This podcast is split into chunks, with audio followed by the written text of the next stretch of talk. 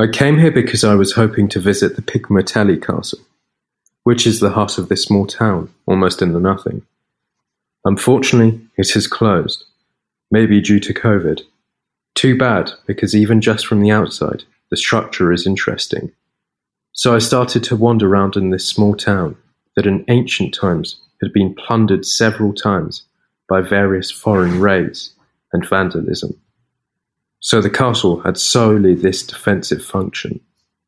There is not much to do in Monteroduni, and I thought I would leave soon until Mario, a kind gentleman I met outside the newsstand, advised me to go to the Cantina di Valerio Campi, where I could taste the Tintilla, a typical wine of Molise, relatively unknown, perhaps because it is produced in small quantities, and the Pentro, which I specially appreciated, the white wine produced from grapes of the Trebbiano Toscano vine, which is about 60 to 70%, with the addition of Bombino Bianco.